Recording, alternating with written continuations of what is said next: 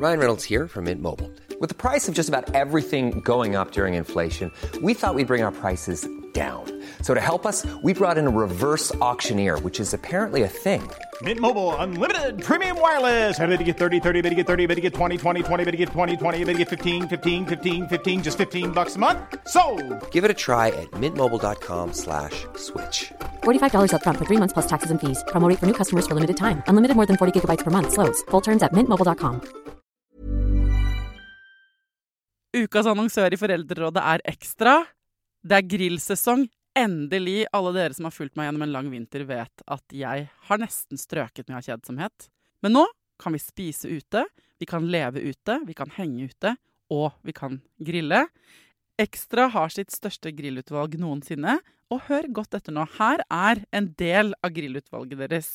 Habanero-pølser, salsiccia-pølser, black aged pepper-pølser, cheesy bacon-pølser, beefy burger, cheesy burger, skinny burger, big beefy gourmet-burger, fiskeburger med hvitløk, fiskeburger med baconrødbet og søtpotetburger, soppburger, barbecue grillfilet, svinenakke med oregano og tomat, urtemarinert fårefilet, brisket, eller brisket som det egentlig heter, T-bone steak, flank steak, tomahawk, laksefilet med pesto, laksefilet med sitron, scampi med hvitløk og urter, crispy fiskeburger med ost, kyllingfilet med sitron og urter, kylling overlår, gyros, kyllingspyd, smoke, barbecue, lårfilet av kylling og entrecôte.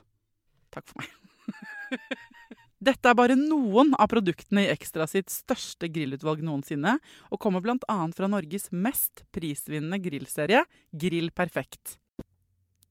I et relativt jantelovpreget land som Norge, det må være lov å si dere at eh, det er, så kan det være vanskelig å innrømme og si høyt at man tror ungen sin er smartere enn snittet. Det er mange som har sendt meg eh, mails og meldinger og lurer på om jeg kan ta opp det her med unger som er skikkelig, skikkelig smarte. Og det viser at det ikke alltid bare er enkelt heller. Denne uka handler Foreldrerådet, folkens, om begavede barn.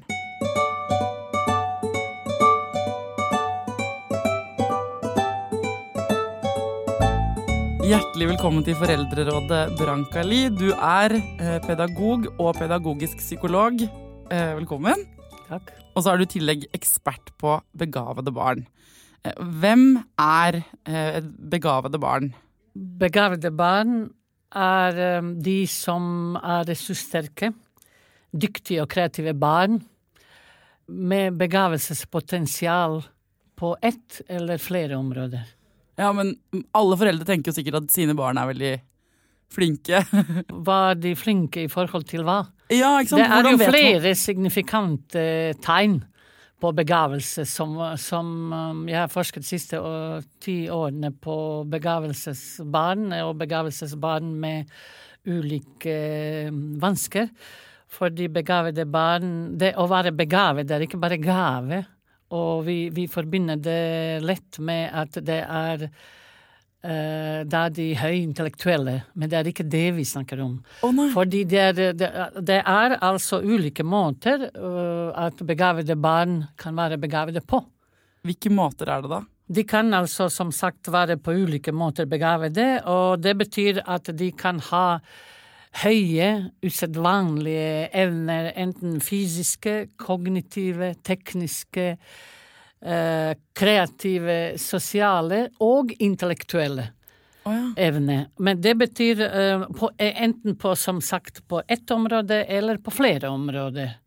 Så det betyr altså at begavelsen kan vise seg enten som en evne på et bestemt spesifikt område, for eksempel kreativitet, eller intellektuelt begavede.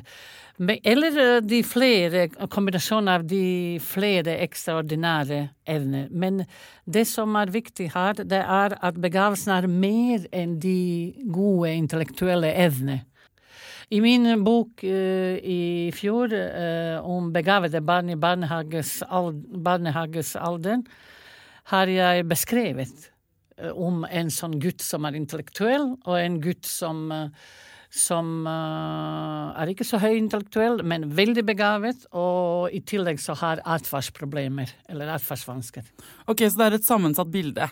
Hvordan kan det komme til uttrykk? Hvordan kan man oppdage at ungen sin er begavet? Altså, de fleste foreldrene vet at de har ett barn som peker seg ut på en, på en eller annen måte eller avvike, for å bruke det fag, fagbegrep, i, i sammenlignet med andre barn eller med søsken.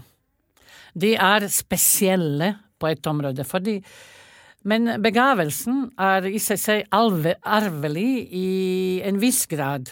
Men det er jo miljøomgivelsen som gjør at begavelsen utvikles. Så det betyr foreldrene kan ha begavet barn, men hvis de ikke oppdager det, kan begavede barn utvikle seg i negativ retning, kan få utvikle problemer. Eller så kan, eh, kan eh, Altså, det, det, det, går ikke av seg selv. De, når det er små barn, vi snakker om begavelsespotensial. Men ja. når de er store på en eller annen måte har realisert begavelse, da snakker vi om begavede intellektuelle eller fysiske, eller som har høye fysiske ferdigheter utviklet, eller, eller slik. Så det er derfor riktig å si at begavelsen er et samspill med mellom både biologiske, det, det er arvelig, og psykologiske og sosiale og pedagogiske faktorer. Det er veldig viktig. Ok, Så det er mange ting som spiller inn. Jeg, skjønner, jeg tror jeg skjønner det. Også, ja. Men så lurer jeg på eh, For nå, eh, de foreldrene som hører på oss nå, da. Ja. Alle, alle, foreldre vil jeg tro, er skikkelig ja. stolte av ungene sine. Og så sammenligner man kanskje ungene sine i en barselgruppe, eller med naboer, eller med søsken. Og så blir man jo fort opptatt av sånn Ja, men han kan gå før. Nei, min unge har ikke lært å krabbe. Eller mitt barn begynte å lese før de andre i klassen. Men, men når er det man vi, vi, bor jo i et land hvor vi snakker veldig mye om å være like hele tiden. Ja, ikke sant? Ja, og så får vi vite fra helsestasjonen at nei, men det er helt normalt. Veldig mye er forskjellig normalt innen de første årene og sånn. Så har du noen konkrete eksempler på hvordan man kan liksom registrere? Hvilke tegn skal, kan man se etter? Ja. Altså, det er veldig, veldig farlig et sånn åpen intervju si dette er uh, dette er symptomet, og så kan foreldrene gå etter. Og, og det fins uh, mange, ifølge forskningsresultatet, det fins uh, mange kjennetegn. Noen av disse noen av disse er at de foretrekker å omgås med eldre barn eller med voksne. De, har, de er allerede som små et, en, um, et bredt spekter av interesse. Mange har sans for humor. Og når, når, når, jeg nevner disse kjennetegnene, så er det betyr at de er usedvanlig spesielle i forhold til deres uh, jevnaldrende. Vi må alltid sammenligne. Er de i treårsalderen, fire eller fem? Og så sammenligne det. Så, som visse barn som har um, har sterkt behov for eksempel for rettferdigheter, da, da, er de kanskje på nivå til uh, elever, fireåring, på, på nivå til um, syvåringer eller åtte eller niåringer. Og de er flinke å bedømme ting i forhold til alderen. Det er uh, de er skarpe observatører, de har livlig fantasi og er svært kreative. De har så livlige fantasier at voksne mange ganger mener at de lyver. Men det gjør de ikke. Det er deres fantasi som gjør og skaper alt det de forteller dem. Og de skiller ikke så veldig lett mellom fantasiverden og det som voksne oppfatter at de lyver. Nei, altså det er virkelighet og fantasi i blanding, ja, på en måte. Og så mange har avanserte språkferdigheter. Mange, eh, en del, altså når vi snakker om begavede barn, så kan de lære å snakke, til og med å skrive, i en alder, eh, i barnehagealder. Noen kan snakke helt ned til et halvt eller to år gamle. Men når de er større, i en alder som min forskning handler om, i en alder mellom tre og seks, så krever de mer, fordi begavelsen i seg selv er, er, um, innebærer mange utfordringer. Så de, når de er i en alder mellom tre og seks, så har de en tendens til å opponere mot autoriteter. De krangler og står på sitt. Fordi um, som, et, uh, som et kjennetegn på begavelse er det også at de stiller de stiller avanserte, eller de stiller innsiktsfulle spørsmål til voksne, men de krever også avanserte svar. Og de uttrykker, de, de, en, de uttrykker seg også som voksne, fordi de har et stort ordforråd, og de har evne for å generalisere. Det er det som gjør at de krever eller uh, søker etter større barn enn de selv er, og voksne. Og de forstår altså En, skal ikke undervurdere. Små, begavede barn forstår komplekse og abstrakte ideer. Det som er også karakteristisk for um, tilbake til det hva, hvordan foreldrene kan gjenkjenne Det som er karakteristisk for begavede barn, er at de har en stor energikapasitet. De er så energiske at det kan for, forveksles med ADHD. Ok. Og da blir det lett å, å, å for fagfolk som ikke har kunnskaper om begavede barn, å feilidentifisere dem som barn med atferdsvansker eller um, lidelse som ADHD. Ja, for hvert fall hvis de i tillegg yter mye motstand mot autoriteter ja. og eh, sant, eh, er veldig viljesterke. Ja, um, og de er det. For, ja, for det, det kjenner at mine fordommer da, Jeg kan ingenting om dette fra før, men det er jo sånn her, det man ser på film og sånn, at eh, ikke sant, eh, om sånne genier Det er sikkert feilfremstilt, ja. men at de er helt rå på matte og musikk, og ja. de kan lese bøker fra de et år og ja, lærer seg selv å slutte med bleie og sånn. Eh, men så skjønner jeg nå at det er et mye større spekter av veldig mange andre forskjellige egenskaper. Er det sånn at det er mange begavede barn ute i Norge nå som man ikke vet at det er begavede? Det kan hende. Ja. Det kan hende, men de, det er uh, Jeg kommer tilbake til det når vi skal snakke om konkret råd. Ja, ok. Det, det kan hende, og hvor viktig er det å identifisere, oppdage dem i god tid. Det kan hende. Ja, for at, uh, Hvorfor er det så viktig å oppdage det? da? Hva er så viktig med å støtte de begavede barna? Det er først og fremst for å hjelpe begavede barn med ulike problemer. Fordi begavelsen innebærer også visse utfordringer. Hva slags utfordringer da? Det som er mest karakteristisk, det er at det å være begavet innebærer relasjonelle problemer. Altså at de har problemer i relasjoner eller sosiale sosiale problemer eller sosiale samspill både med voksne og med barn. Men er det alltid sånn? Altså, det, det sies at mange, eller det er karakteristisk kjennetegn at de har eh, problemer, sosiale problemer, fordi de er eh, de har problemer med å etablere vennskap med jevnaldrende av de visse kjennetegn som Eller det karakteristiske kjennetegn som begavede innebærer. De, de, liker ikke, eller de har manglende interesse for å delta i fellesskap eller å leke med andre barn, fordi de enten er de passive eller trekker seg ut, eller altfor opptatt med sitt. Fordi begavede barn ofte kjeder seg med sine jevnaldrende.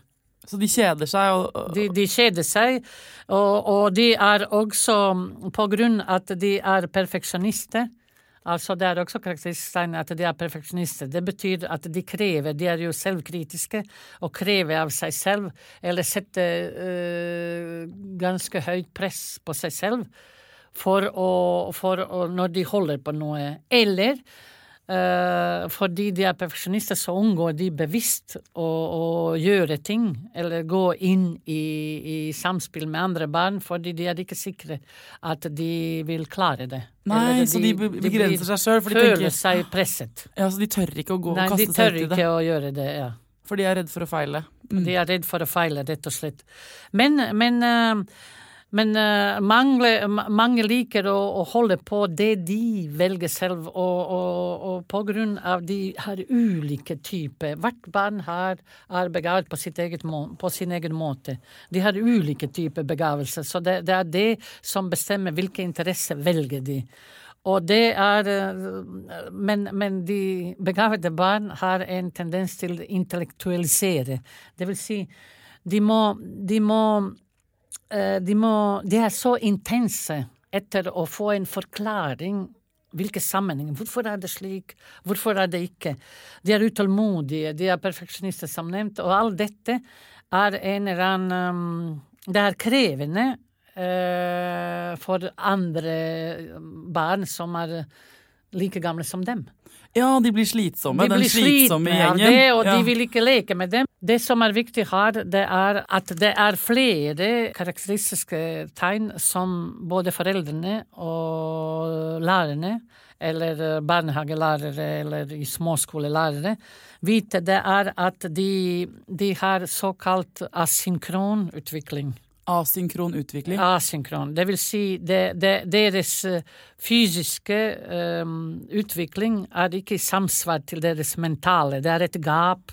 Ja, det er en er differanse. mye mer er Riktig. Men jeg, jeg må spørre om det, for jeg husker eh, Nå høres det ut som jeg skal skryte av meg sjøl. nei, men da jeg var da jeg, eh, Moren min er lærer, Ja. så hun, da jeg var liten, så lærte hun meg å lese. Vi lekte skole veldig tidlig. Ja. Og så er jeg født i januar, så jeg, begynte, eh, så jeg lærte å lese og skrive da jeg var tre eh, år. Så jeg skrev, eh, skrev ønskelister og sånn til jul. Så jeg, da begynte jeg på skolen når man var syv. Jeg husker veldig godt at jeg ble tatt med, for jeg fikk ikke lov å komme inn på skolen. Eh, de ville, jeg ville begynne året før, for jeg er født i januar. Ja. Eh, men så fikk jeg ikke lov å slippe inn. Så da tok de med meg på en sånn psykologtest. Husker jeg veldig godt. Da var det eh, aldri vært på noe lignende. Jeg var inne i et fremmed rom. Det var en mann der. Han viste meg noen bilder i en bok. Jeg skulle forklare hva som var på de bildene. Og jeg husker husker at jeg bare Jeg skjønte, jeg visste ikke hva det handlet om. Og så sa han etterpå sånn eh, eh, skrev han et brev som sørget for at jeg kom inn på skolen, for han hevdet at det var sånn skadelig for min utvikling å ikke få lov til å fortsette å lese. Eh, Ja. Det er jo mange sånne unntak, Ja. men jeg er ikke bega begavet på Altså, eh, er- for det er vel mange gråsoner her. Det må vel være noen kriterier. Altså, Hvis jeg var begavet, så stagnerte det kanskje liksom i, i tiårsalderen. Nei, Jeg vet ikke. Hvis jeg, det var interessant, fordi jeg ville ut, i utgangspunktet si jo, du var begavet når du lærte deg å lese og skrive, men det er eh, ulike grader av begavelse. Akkurat. Og når, når en, som du sier, psykolog tester, eh, tester eh, et barn, så er det alle ulike nivåer fra å ha en høy i, i, i, eh, intelligensnivå fra 145 til 200, for eksempel. Men du, det er også noe som heter akademiske ferdigheter, eller kognitive. Så det kan hende du er i den kategori, bare at du var opptatt med andre ting gjennom din, din At, for det er det jeg tenker at altså, Ja, og eh, at du ikke tenkte og så mye, men det, det, du har et visst potensial. Ja, men takk skal du ha. Ja, ja, Ja, det var deilig å få slått fast. Nei, men jeg bare tenker på det, fordi eh, Vi snakker jo mye om dette her oss foreldre imellom, fordi at man ser jo at barn er så ulike. Og min sønn, han er eh, eh, kan være kjempeutfordrende på noen områder, eh, veldig sterk på andre områder. Ikke noe sterk, altså, folk er jo veldig, er veldig varierende. Så er det Ja. naboungen som er sterk på helt andre områder. Og så kan man jo liksom Fordi du er jo forsker, så du kan jo si sånn i forhold til andre barn på Ja. den alderen, men vi Ja. vanlige foreldre som bare har én unge eller kanskje to. Vi vet ikke hva som er vanlig i den alderen. Og vi sitter i en førsteklasse med barn. Eh, Ja. Så er det jo folk Det er jo ikke sant, folk på så mange forskjellige nivåer. Jo, det, det Så, så det er veldig vanskelig Jeg tror alle Det er veldig vanskelig å vite. Altså da, hvis eh, Jeg skulle tro jeg skulle tro at mange eh, foreldre og alle de foreldrene som er så veldig opptatt av eh, særlig store byer, eller i de vestlige land, at de er jo opptatt av barns utvikling og barns karriere og så videre. Eh, Men hvis foreldrene lurer på, så er det bare å skaffe seg faglitteratur og lese om de barn, eller ta kontakt med institusjoner for å få hjelp. Jeg har fått to mailer fra to forskjellige lyttere til Foreldrerådet Ja. som eh, har foreslått at vi skulle lage en episode om dette, fordi de begge to mistenker at ungene deres Ja, er eh, godt over snittet på en del ting. ja. Og de lurer på hva kan man gjøre, fordi det virker som om de har møtt litt lite forståelse når de har snakket med lærere og Det er helt riktig. Fordi mange etter, etter de bøkene mine, mange ringer meg privat for å få hjelp, fordi de sier at de er ikke de får ikke forståelse, verken i barnehage eller skolen. Men det, den som kan hjelpe dem, det er psykologer og spesialpedagoger med kompetanse på akkurat og dette. erfaring i arbeid med begavede barn. Okay, det det, Som, som det er de som kan hjelpe dem, men mange uh, spesialpedagoger og psykologer har uh, veldig god og omfattende kunnskap om uh, svakt fungerende barn. Nettopp. De barna som vi kaller som har, har eh, særskilt behov, eller som kommer under eh, spesialpedagogisk behov, som henviser de, som de må identifisere eller diagnostisere for å, når de blir henvist eh, til PPT. Men de har, eh, mange har eller de aller fleste, så vidt jeg kjenner det per i dag, har lite kunnskap om begavede barn. Ja, men Er det sånn at du tror mange av begavede barn i utgangspunktet pga. en misforståelse havner i PP-tjenesten? Ja, det okay. tror jeg. På grunn av eh, Fordi lærere, altså barnehagelærere og eh, og eh, lærere i småskolen for det, er der det er mest farlig for å ikke bli oppdaget. Men de tolker deres avviks, eller øh, det som behov.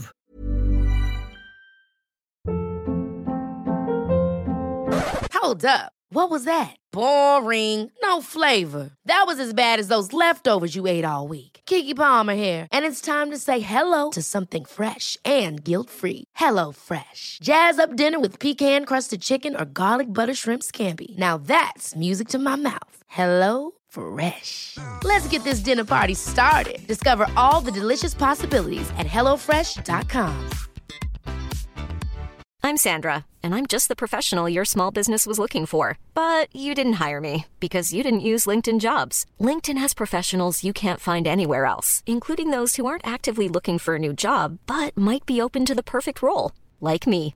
In a given month, over 70% of LinkedIn users don't visit other leading job sites. So if you're not looking on LinkedIn, you'll miss out on great candidates like Sandra. Start hiring professionals like a professional. Post your free job on linkedin.com/people today.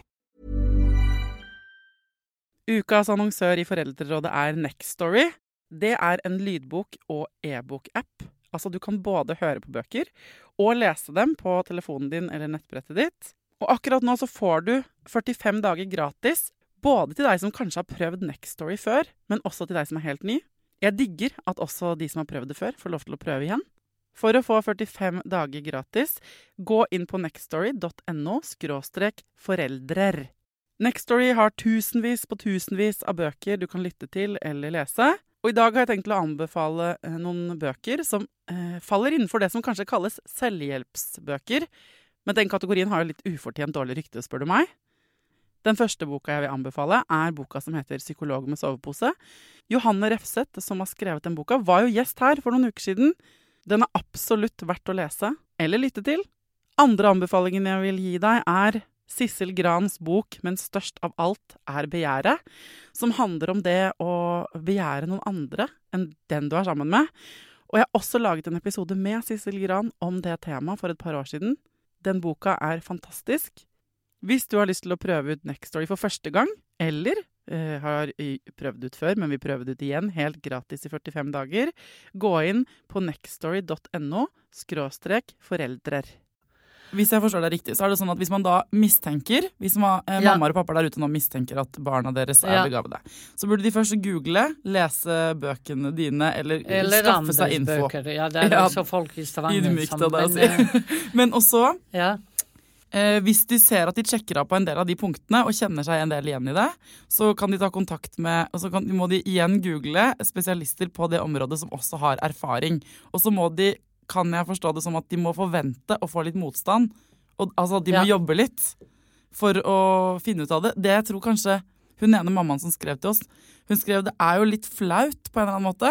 Og, Ja. hvis, for, og hun opplevde at det å stå og hevde at barnet hennes var begavet, når fagpersonen hevder at han hadde advarsvansker, hva, skjønner jeg at det er litt vanskelig. Men det er også det der med holdninger. For de begavede barn skal vi ikke lage, lage en sånne egne klasse, eller, eh, eller sånne genier og så videre. Men det er ikke det det er. De er som de er, de er begavede. Vi snakker om smarte barn, flinke barn, øh, funksjonshemmede barn. Hvorfor ikke begavede barn.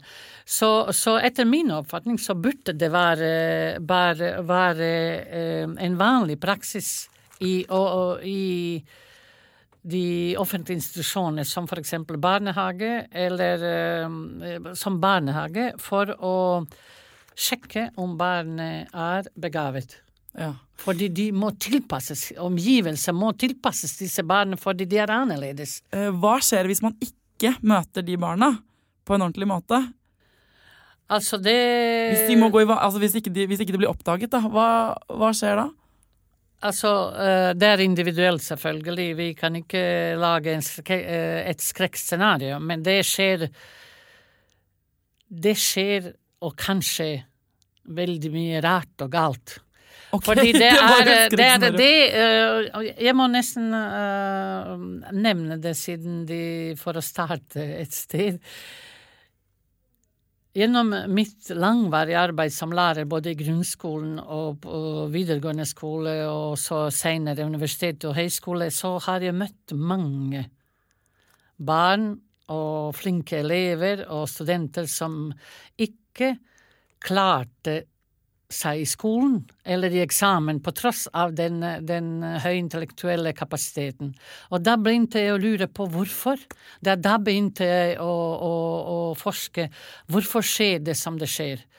Og det er fordi de er annerledes. De har så mange de, de har, Deres egenskaper må en vite om for å lage både foreldrene hjemme, hjemmemiljø, må ha forståelse og tilpasse hjemmemiljøet til, til deres forutsetninger, og i barnehage og på skolen. Det er det vi handler om. Det er derfor er det tid, eh, viktig å identifisere tidlig dem, for å først og fremst hjelpe dem å takle din begavelse. Ellers så kan det være seinere at de utvikler ulike form for ulike form for um, vansker, ulike vansker, sosiale, emosjonelle, atferdsvansker osv.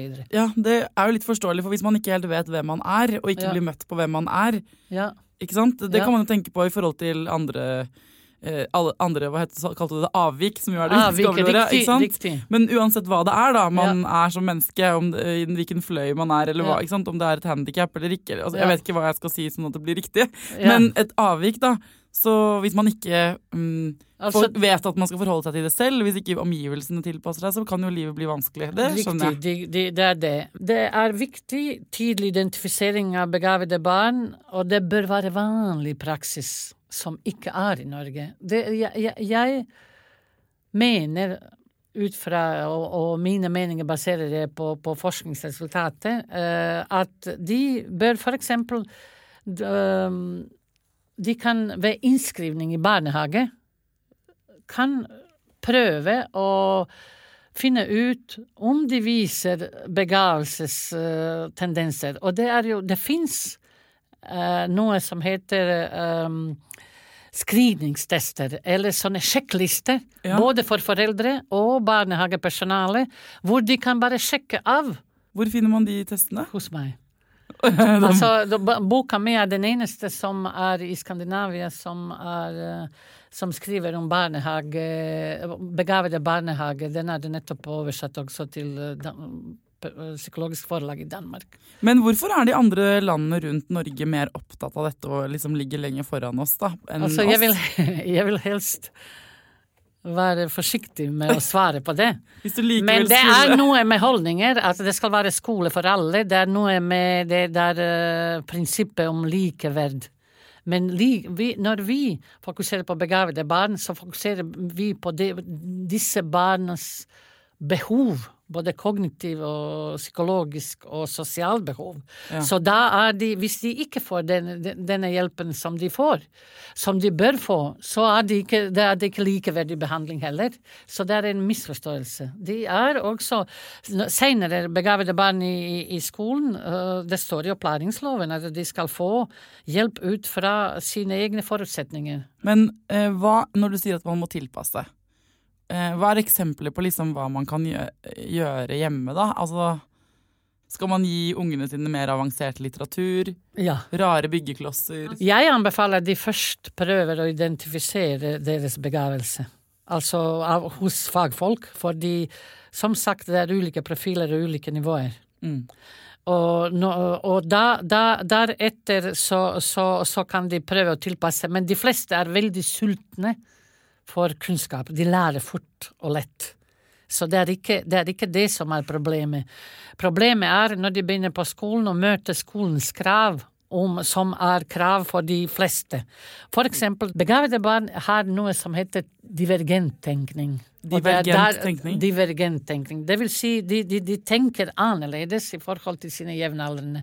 Deres tanker er vide, og det er, de har vide grenser i sin tankegang. Og det betyr at da kan de være, ha rare ideer, som jeg nevnte før, og, og uten noe særlig sammenheng. Derfor, når de møter noen på skolen, eller uh, småskolen eller uh, i barnehagen, når de er i de formelle læringssituasjoner, så må de få hjelp for å holdt på å si, summe seg, for å organisere tankene sine. Ja. For å, for å, fordi det, det, det, det at de har flere tanker og, Det koker og, og, over, liksom. Det koker, over. riktig. Så fører det resultatet blir at de er rastløse og ukonsentrerte. ja. Og da, da må de få hjelp. Hvordan de kan eh, Og her snakker vi om pedagogisk hjelp, men, men som sagt, det er, det, er, det er også ulik grad av den der annerledes tenkning. Noen er mer konkrete, de som har kunstneriske evner, eksempel, eller de som har uh, høye fysiske ferdigheter, de trenger hjelp i å i å få støtte der, men det er ingen fare, for i Norge støtter vi alle idrettsutøvere. Og, Der er det så- Det går bra. det. Ja. Men hva, jeg ble spesielt nysgjerrig på en ting, hvis jeg kan eh, Ja, ja. eh, grave hva, Sa du sosialt begavet? At det er en egen ting? En egen type begavelse? Altså, ja, hva, er, hva, hva er det? Det betyr at de, de, de er født som ledere. De må styre alle rundt seg, organisere både store og små. Ja. Og det er veldig slitsomt. Dominerende typer. Dominerende. Ja, hvis du sier det, så blir det mer assosiativ negativ. Dominerende. Men det er jo et behov for å organisere andre. Ja. Så, så det er eh, Men selv om de er sosialt begavet i en viss retning, så betyr ikke det at de, de fungerer i et sosialt samspill. Fordi de, de må være De trekker oppmerksomhet. De må være i fokus. De, de, har, um, de, de, de, de er ikke klare over det, for de husker de er små barn. Ja, altså, det er de klarer ikke, ikke Hvor negativt kan det påvirke de rundt dem som da bare melder seg ut og vil ikke leke med dem? Ja, for det som er, jeg skjønner nå, da, etter å snakke Ja. med deg, er at begavet betyr ikke nødvendigvis smooth. Altså, du er ikke Nei. nødvendigvis ikke sant? Eh, Hvis man sier det om et voksent menneske Hvis jeg sier eh, at vi to møtes på fest, og så sier jeg sånn åh, du var så sosial, så betyr jo ikke det eh, Da betyr jo det at du var veldig flink til å lese kodene og forstå sammenhengen, og ikke sant? du smalltalket med de riktige menneskene og var morsom og sånn. Kanskje, da. Eh, mens det er ikke nødvendigvis sånn et sosialt begavet barn eh, kommer til uttrykk. Det vil kanskje dominere, skremme de andre, herse litt, ikke få det helt til. Skjønner. Så det er derfor det er et sånn tveegget sverd, dette å ha disse begavelsene, Altså, egentlig. Jeg, jeg, jeg har lyst, hvis jeg får lov å ut, utdype det litt, fordi som nevnt, det å være begavet, det er ikke bare gave i seg selv, det, det innebærer visse utfordringer. Og for eksempel, disse begavede barna er, har evne til, jeg nevnte kanskje, til å oppfatte lett årsak og virkning. Og det, det, de, de skjønner, de skjønner det um, For eksempel sånne um, voksne filmer, hvis de, de lurer seg, selv om det ikke lover at de ser på, men de lurer seg til å, til å se, eller, eller i, i noe historie som de vil helst høre som er for voksne. Men det, det gjør at det er det, det er negative, eller de mulige problemer med den begavelsesevne, er at de har problemer med å akseptere det som ikke virker logisk for dem. Det er der det ligger at de opponerer. Du må, du, en, en, foreldrene må, eller uh, lærere, må, må bruke tid og en, en eller annen vinkel for å få dem til å forstå hvorfor det. Fordi de leter alltid etter en forklaring og etter en årsak. De, de aksepterer ikke rutiner og drill. Nei, og regler, liksom. Og regler. Og dermed Og det er det passer dårlig i norsk skole? Det passer dårlig i norsk skole. For, ja. og barnehage. Og i de fleste og, norske og, og det er familier fordi også. de er jo mange, mange er intellektuelt nysgjerrige. De har lett til å, til å lære. Så er de også raske til å resonnere. Altså, de, de, de, de forstår logisk, og du kan ikke komme som mor med en enkel svar. Det er fordi det er slik. De arresterer fort. Voksne, foreldrene, særlig foreldre, på eh, å rette på dem hvis de ikke får en avansert svar. Men, men så er begavede barn, altså sosialt begavede barn, også har sosiale problemer. Det er jo det som virker sånn det- det er- det er paradoksalt riktig. på noe vis. Men, men uh, um, det er viktig også å si at begavede barn er også barn, og de skal få lov å være barn. Ja, ikke sant? Men de må akseptere, foreldrene med slike barn må akseptere at deres barn er annerledes. Ja. Og det som passer til vanlige barn i barnehage eller i småskolen, passer ikke nødvendigvis for dem. Men hvordan skal foreldrene eh, hvis, La oss si du finner ut dette, da. Så får du Ja. konstatert at du drar til en som Ja. deg, Ja. eller en som kan eh, kanskje litt Ja. mindre, men nok. Og så får man eh, vite at ja, men barnet ditt scorer høyt på disse områdene.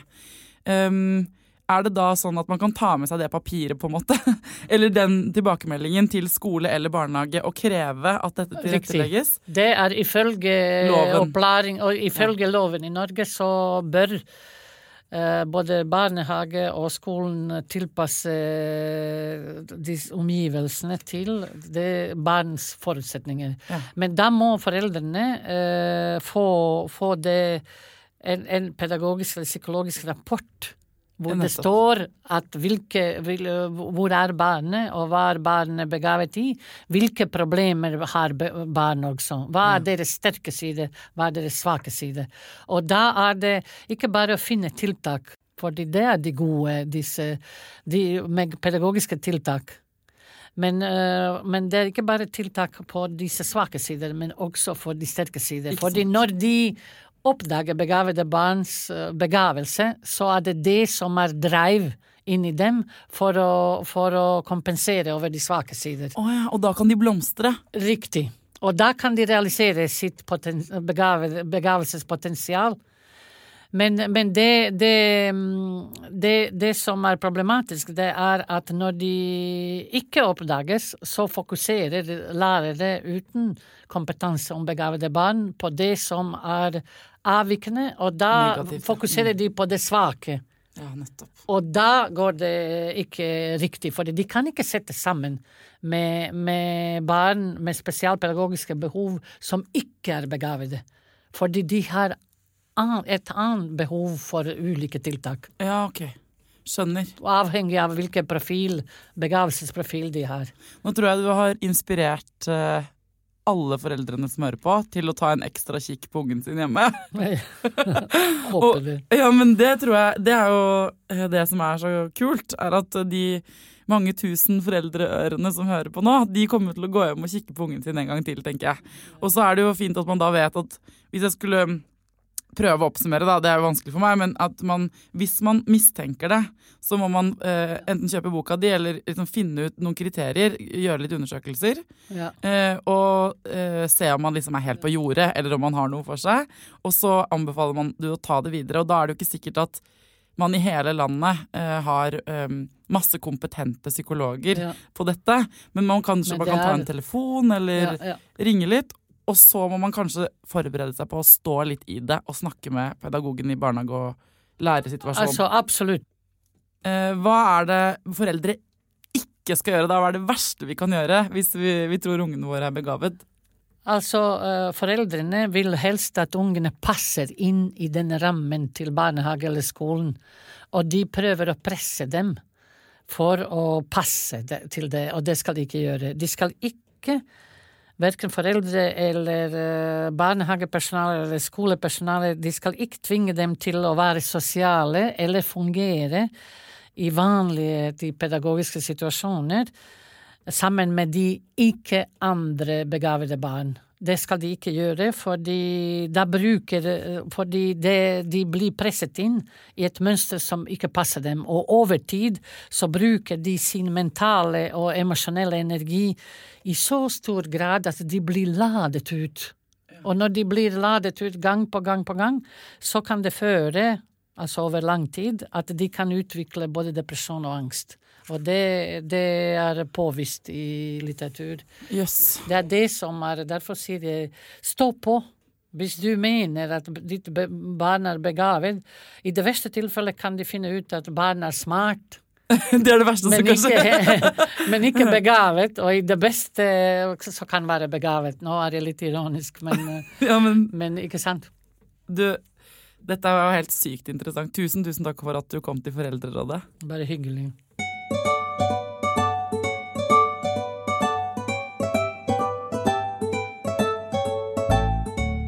Nå er det sikkert skikkelig mange foreldre, inkludert meg, som tenker at det kan jo hende at mitt barn rett og slett er begavet.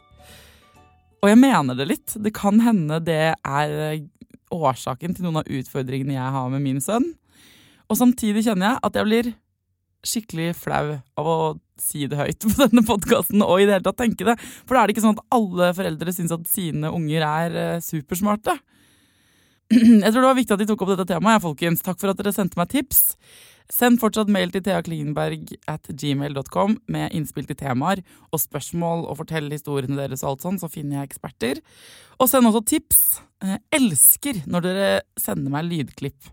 Enten på Facebook, på Foreldrerådet, eller til eh, mailadressen. Mette har gjort det. Hun har et superbra tips til hvordan man kan takle utfordringer i hverdagen med kids.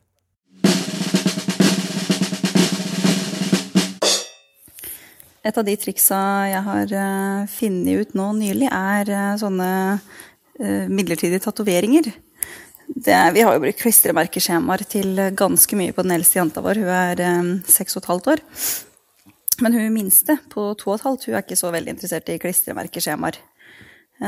og så har vi hatt en periode hvor det har vært helt krise å dusje. Det har vært hyl og skrik fra begge to, og veldig mye drama rundt det hele. Men så fant jeg ut det med sånne midlertidige tatoveringer, da. At vi kunne prøve å bruke det etter dusjen som en belønning. Og det funker jo så det suser. Nå er det, nå er det stas å dusje, og de vil gjerne dusje begge to. Og ja, vi tar av de gamle før vi tar på ny, så det er liksom ikke hele ungen full av tatoveringer. og så er vi bare blide og fornøyde. Og så kjøper jeg selvfølgelig tatoveringer på eBay. Så da er det jo ikke dyrt heller. Nå har jeg et kjempefint utvalg. Det hender jo at eh, både mammaen og pappaen i huset også har tatoveringer. For da har vi sånne familietatoveringer som matcher. Vi er veldig stilige. altså, jeg elsker sånne tatoveringer sjøl, jeg. Uh, og jeg måtte forklare for faren til Tidemann uh, hvorfor sønnen vår i en alder av tre hadde tatoveringer på halsen, sånne tribal-tatoveringer på halsen. Han ville også ha forskjellige sånne anker og sånn i fjeset. Det syns ikke pappaen hans var helt tippet i topp, for han så ut som et veldig ungt gjengmedlem. Tusen takk, Mette, for et uh, superbra tips. Fortsett å sende meg triks fra hverdagen, altså. Det er gull verdt. Uh, og så må dere fortsette å skrive ting på iTunes. Blir megaglad når jeg har fått uh, nye omtaler. Nå har jeg 197 omtaler, og jeg kommer til å drikke et par ekstra glass når vi runder 200. Til neste gang, folkens. Ta vare på deg sjæl, ta vare på ungene dine, og lykke til.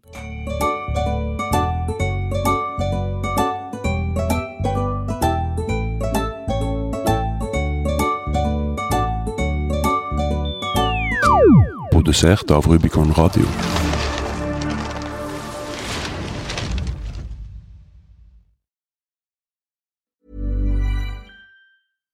Catch yourself eating the same flavorless dinner three days in a row?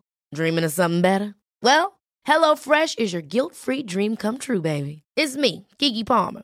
Let's wake up those taste buds with hot, juicy pecan-crusted chicken or garlic butter shrimp scampi.